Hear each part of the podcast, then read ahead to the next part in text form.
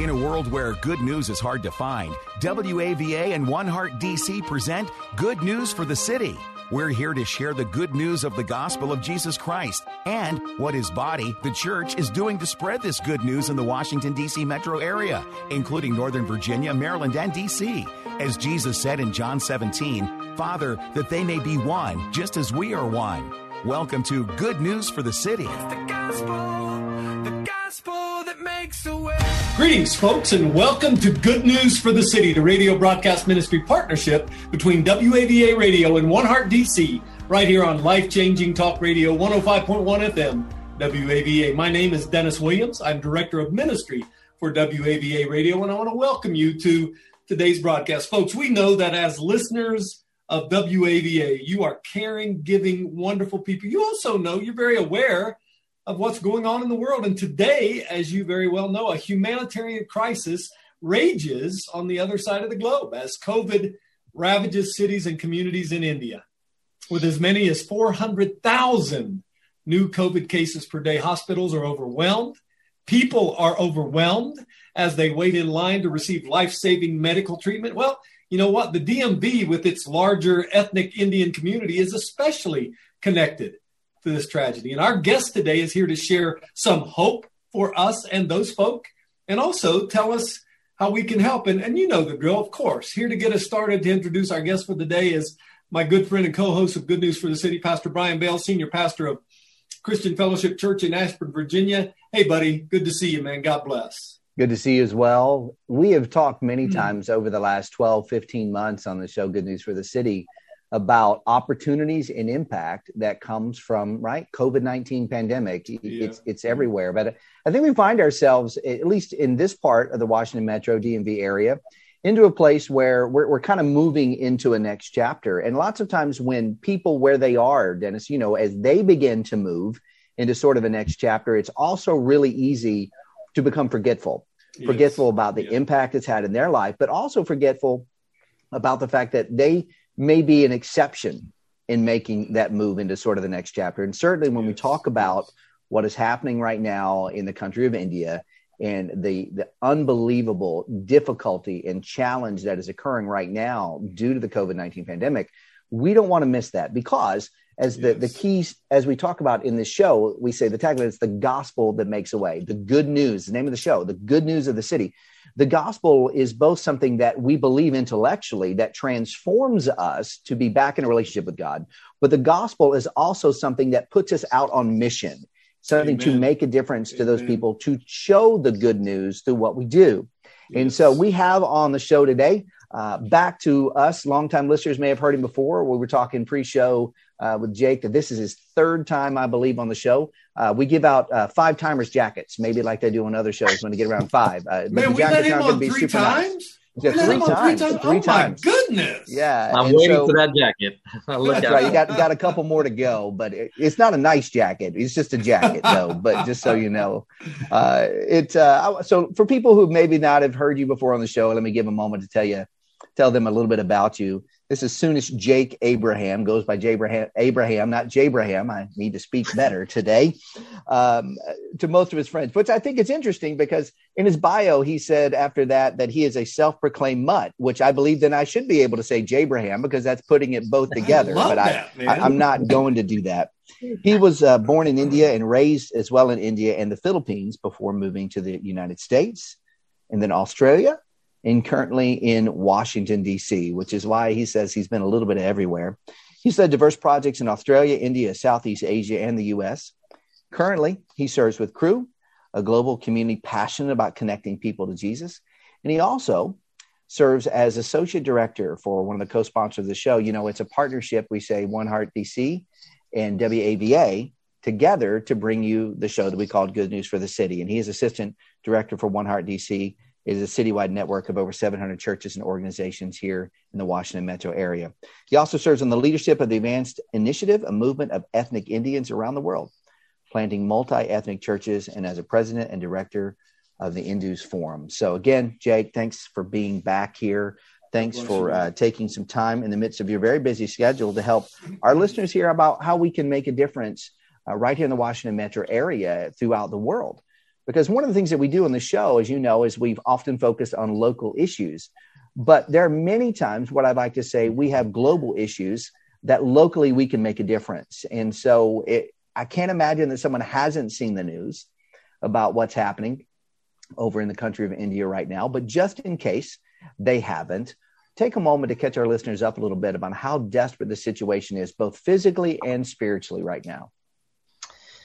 Yeah, Brian, Dennis, thank you first for for having me on, and especially grateful for all the work that you're doing to get the new good news uh, to the city. Um, and uh, to be honest, in answer to your question, Brian, it is actually really bad. Um, the the images that we see on the news of people waiting in line in hospitals, even cremations out in open fields, that's mm. very much happening it's really quite tragic. In fact, the estimates now are that as many as 4,000 people are dying a day. Uh, I think it was Washington University that just came out with an estimate. Uh, by August, there may be over 600,000 people who've died from COVID. And, uh, you know, on a personal level, I'm on calls daily with India, and it is really tragic to hear the stories. Uh, so often on calls with doctors and leaders out there in the medical profession, and they are completely overwhelmed. They're exhausted uh, and in many ways helpless to do anything. And you know, a lot of my uh, friends and family on a personal level, being Indian American myself, are in India, uh, and for many of them, it's day to day. So it's a really tragic situation. There's an overwhelming sense of hopelessness and despair in India right now?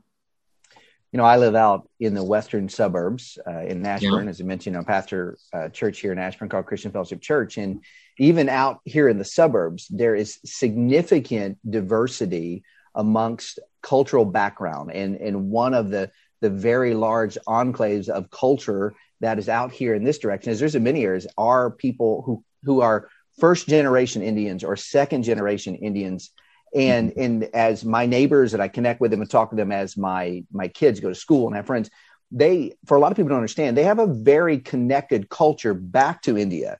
You know, sometimes mm-hmm. we don't go visit family that live two states away, and um, it's not uncommon for people who who come from India as soon as they have the resources or find all the resources to go back once, twice, several times a year very connected in this way. So we find ourselves sort of in this spiritual and humanitarian crisis where families are separated, difficulties happening on so many levels, and and it's so easy, you said, to to then not have hope.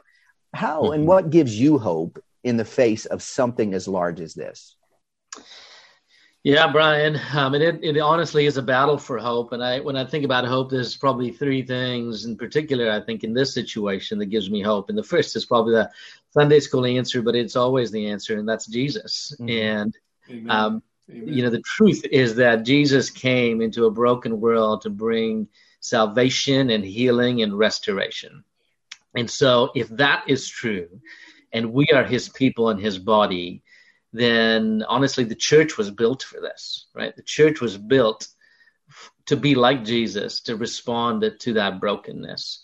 And so I think that's the first thing. And the second thing is because of that, we have a history and a legacy of we're, we're the, the people as a church that actually run to the fire, right? Whenever there's tragedy, when others might be running away, we are, have been known through history as the people that actually run to the, the, the tragedy to help and, or the crisis to help. And then, thirdly, I think particularly in India, uh, the church, because of our history in India, has been set up very well in that uh, a lot of the major hospitals, medical professionals, etc., in India are actually the Christian hospitals, Christian doctors, and so. Um, in spite of a very small population of Christians in India, the impact within within the medical field is significant. So we can leverage some of those things and uh, and the reality that we have a global church that's ready to help. Those things give me hope. Now we're going to talk about in a few in a few moments some real practical ways that people are getting involved. And I don't want to make the implication that prayer isn't practical. Prayer is probably one of the most practical things we can do. But as someone thinks right. about what you're sharing, as they read the news, if they pick up a newspaper or they read it online or happen to hear it somewhere as they're watching a television or watching a YouTube channel. how would you encourage people to pray? Yes, and I, I, think this is again to your point. This is not something we should just pass over. This is the most important thing that we can do. And even in conversations with people who are desperate in India, doctors, etc., we ask them, "How can we help?" They say, "Please pray." Uh, and so I think probably one, uh, pray for God's mercy. We need the intervention of God in powerful and miraculous ways. This is a very tragic situation. And apart from God and His mercy, there really is no hope. So just pray for the nation of India. Um, secondly, pray for the church in India that God would uh, protect and strengthen the church and give them courage to actually engage into the community and to serve in powerful ways. And then thirdly, pr- pray for the global community. Uh, the U.S. government has been helping. A lot of different nations have been helping. The Indian American community in the U.S. has been helping. Uh, and around the world, but then the global church has also been helping. And this is powerful. How can we mobilize a church? Because we're known often for uh, sometimes for things we shouldn't be known for. But what if we were known for the ones that are actually in there helping when a crisis like this happens? Yes, yes. yes. You know, for, for those people who may not be aware, maybe a good analogy would be earlier on in the COVID crisis here in the United States. What we saw is it being significantly spreading more in our denser populated areas. Say, for example, New York City, because there's not as mm-hmm. much separation. There's not as much that, you know, India is the second most populous country in the world behind China. And while it has plenty of space, it has a lot of people in very small areas, you know, square footage wise in that way, which is creating obviously it easier to spread. It's creating all this. So some of the natural things that maybe we could do in a country that has, you know, in some places more room to roam, so to speak, mm-hmm. it makes it more difficult there. So finding ways to send aid and finding ways to help it, it has to be very practical. And so One Heart right. DC, our partner ministry here, is is mobilizing. How is One Heart DC mobilizing to send aid? Yeah, Brian, um, you, you, know, on multiple levels. Uh, let me say, first of all, to your point, that a lot of the focus right now is in cities in India because that's where uh, the issues and the crisis is most acute. Um, and so we are uh, we're doing three things. Again, we're mobilizing prayer. So how do we get the church in DC and actually partnering with the church around the country to pray together. Secondly, uh, sending resources and targeted resources, particularly funds to hospitals. So we've got a couple of hospital systems, Christian hospital systems, that we're working because they're struggling to to for anything and everything, right? And then thirdly, what we're trying to do is uh, just because we're past the peak of of the COVID crisis in here, there's a surplus of equipment and even vaccines, etc. We're exploring ways that we can actually send that over to India right now because they're mm-hmm. very desperate for anything. And we're even working on the, the logistics to try and find ways, pathways that we can send send things to India to help the hospitals out there. So praying, giving, and sending. Those are the things. And we're launching something uh, called With India. It's a campaign here in in the DC area that uh, One Heart DC is is helping to facilitate and getting churches and individuals and others organizations involved in in serving India. So with India. So when you talk about sending and finding pathways in sending, yeah. you mentioned specifically hospitals. Are there specific hospitals that you're working with, or are they systems? How how would we how would we in our particular culture understand how you're doing that?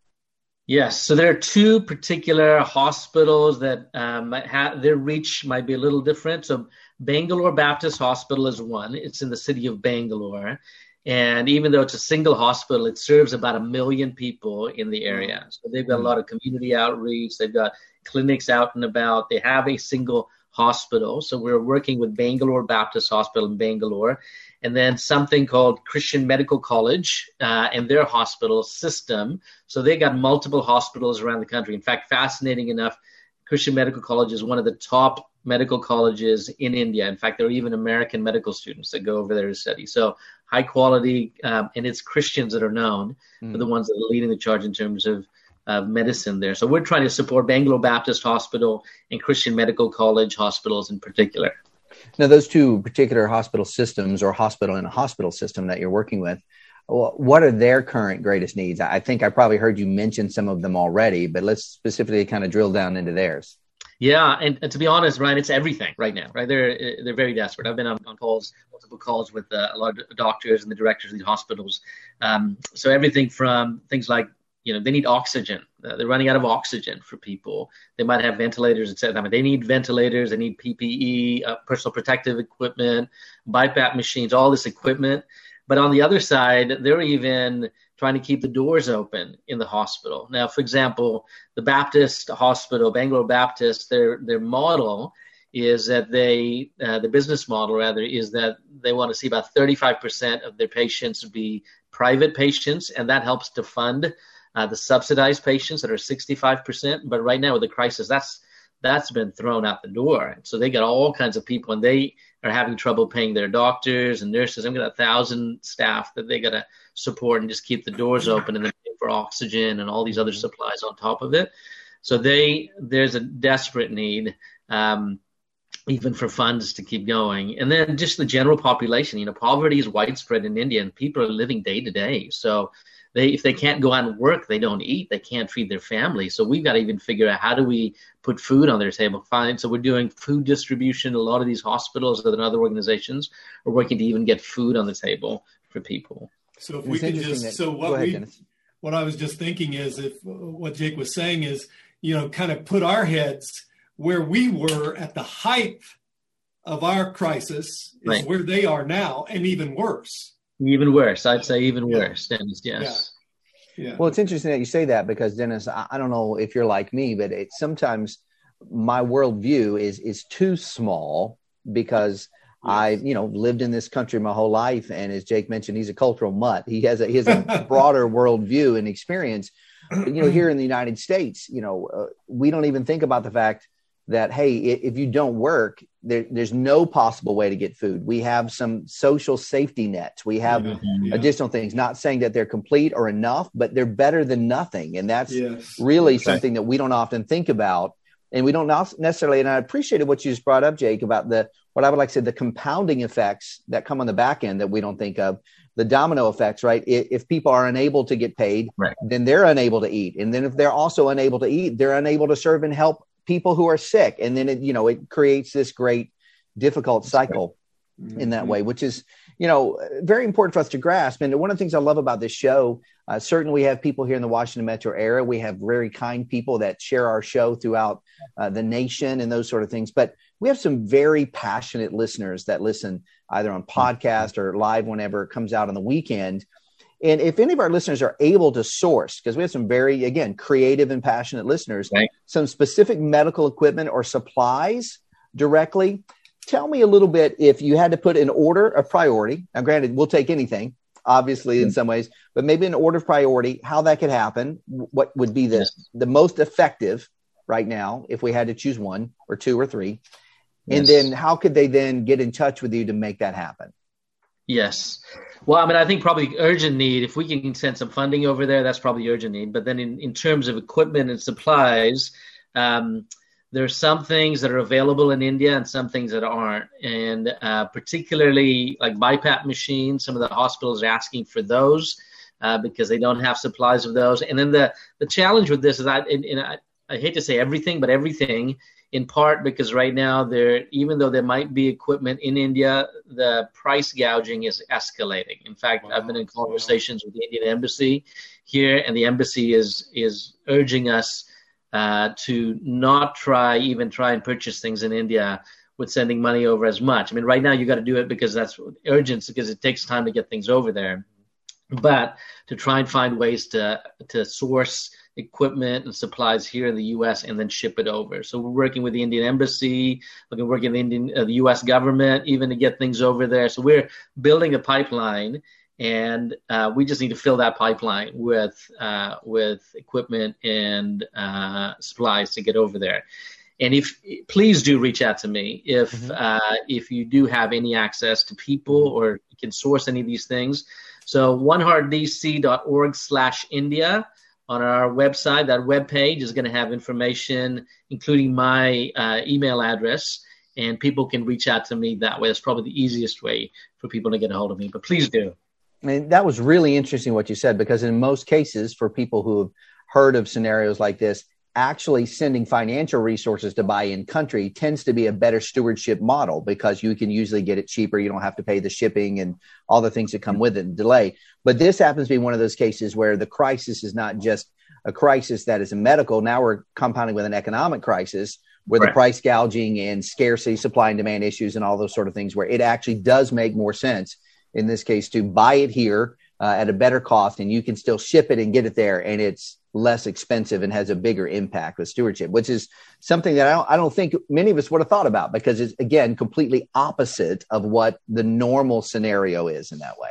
Yes, and I think one of the challenges there, Brian, if, uh, is that you've got the spectrum of people uh, on the economic spectrum. There are people that are extremely poor, which is most of India, but then you've got the extremely wealthy. And so the sad bit is the wealthy have access to these things, and so they there's a hoarding that happens right now. And then of course people trying to make money as well. So the prices are two, three, ten times as much, even for things as simple as oxygen, right? Well, if uh, again, you know, you mentioned oneheartdc.org forward slash India uh, is, is a great way to get connect with you. Uh, how though, if saying, hey, we're we're going to pray and maybe send uh, across uh, the globe to India, but what about my neighbor? What about the person you know who just lives right behind me in my neighborhood and a couple houses down and around the corner? And you know, I, I jokingly say this truthfully: everything I know about cricket happens to be from my Indian boy neighbors who are out Yeah. there bowling. They, they taught me they're bowling; they're not pitching, right? All the time. That's Everything right. I know. I mean, how do we, as people of the good news, reach out to the people that God has strategically put us in connection with in our community right here in DC? Yes, Brian. And maybe when this is all over, we'll have to go play a game of cricket. But um, you know, to your point from earlier, even there is a large population of ethnic Indians Mhm. here in in DC area. In fact, it's estimated about 180,000. That's just ethnic Indians. If you include South Asians, it's much larger. Um, and most of them, to your point from earlier as well, is that they're first and second generation. So these are people that have come over for work, often in the technology sector, especially out where you are. And so many of them, um, they might be on their own here, and their families are all back in India. Or even if they're second generation, they're tightly connected. And then, to your point as well, because of the relational community dynamic of the Indian uh, culture, uh, there's a tight connection. So there are a lot of people that are suffering and feeling probably very distant and isolated uh, from their family back there. And so this is an opportunity as a church that we've got to reach out to them. We've got to pray for them, serve them, take them a, a meal. Uh, I would recommend it be a vegetarian meal, as, as you're probably aware, most Hindus would would be uh, vegetarian. And, and then just just be with them because they probably feel very lonely even in in uh, times like uh, particularly in times like this and then let them know how the church is serving in India, and maybe they can even jump in and help. Right? They've Yeah. got connections in uh, into the community. Maybe they can help with some of these efforts to serve India in this crisis. Well, Jake, thanks for for coming on. And obviously, if people want to make an impact, they can go to oneheartdc.org forward slash India. They want to physically give towards it financially. They could also find information there to give towards the re- relief effort at the same place. That's correct. That's correct. So we will have uh, the both the the Baptist Hospital as well as Christian Medical College will be on there. There are two uh, there are two non for profits here in the U.S. that have uh, have connections with those hospitals. So if you give to those nonprofits, they all the funds will be directed to those hospitals in India, and all that information is on oneheartdc.org forward slash India. Again, Dennis, another opportunity in this world for the gospel to make a way. Amen. Amen. Hey, Jake, thanks, buddy. Appreciate you, Oh, thank you, man. brothers. Uh, thank you so much. Folks, I won't give you all of the websites because it could be confusing, but the best thing to do, if you want to get a hold of Jake, he's he's the guy that you want to talk to. He'll tell you how to give. Go to oneheartdc.org forward slash India. That's oneheartdc.org forward slash India. You can talk to Jake. Hey, if you really need to, you can call me at the radio station. I can get you in touch with Jake. Call me at 703 807 2266. That's 703 807 2266. And just remember, man, there's a there's this crisis. And so we want to help in that. Because we always say and we believe with all of our hearts, it is the gospel that makes a way. And we're grateful for that. Talk to you soon. God bless you all. See you next week. It's the gospel, the gospel that makes a way. Thank you for joining us and listening to Good News for the City, a gospel partnership between WAVA and One Heart DC. This is a partnership movement which celebrates and seeks to accelerate the move of the gospel into the Washington, D.C. metro area. It is our prayer that through this radio broadcast ministry of good news for the city, we will see transformed lives and communities, and more and more people responding to the good news of the gospel of Jesus Christ. We want to help bring unity to Bible believing people and churches in order to multiply our impact in our city, and we would love for you to join us. You can learn more at goodnewsforthecity.com. That's goodnewsforthecity.com. Or you can go to WAVA.com, keyword good news. Or you can call us at 703 807 2266. 703 807 2266. And remember, it's the gospel that makes a way.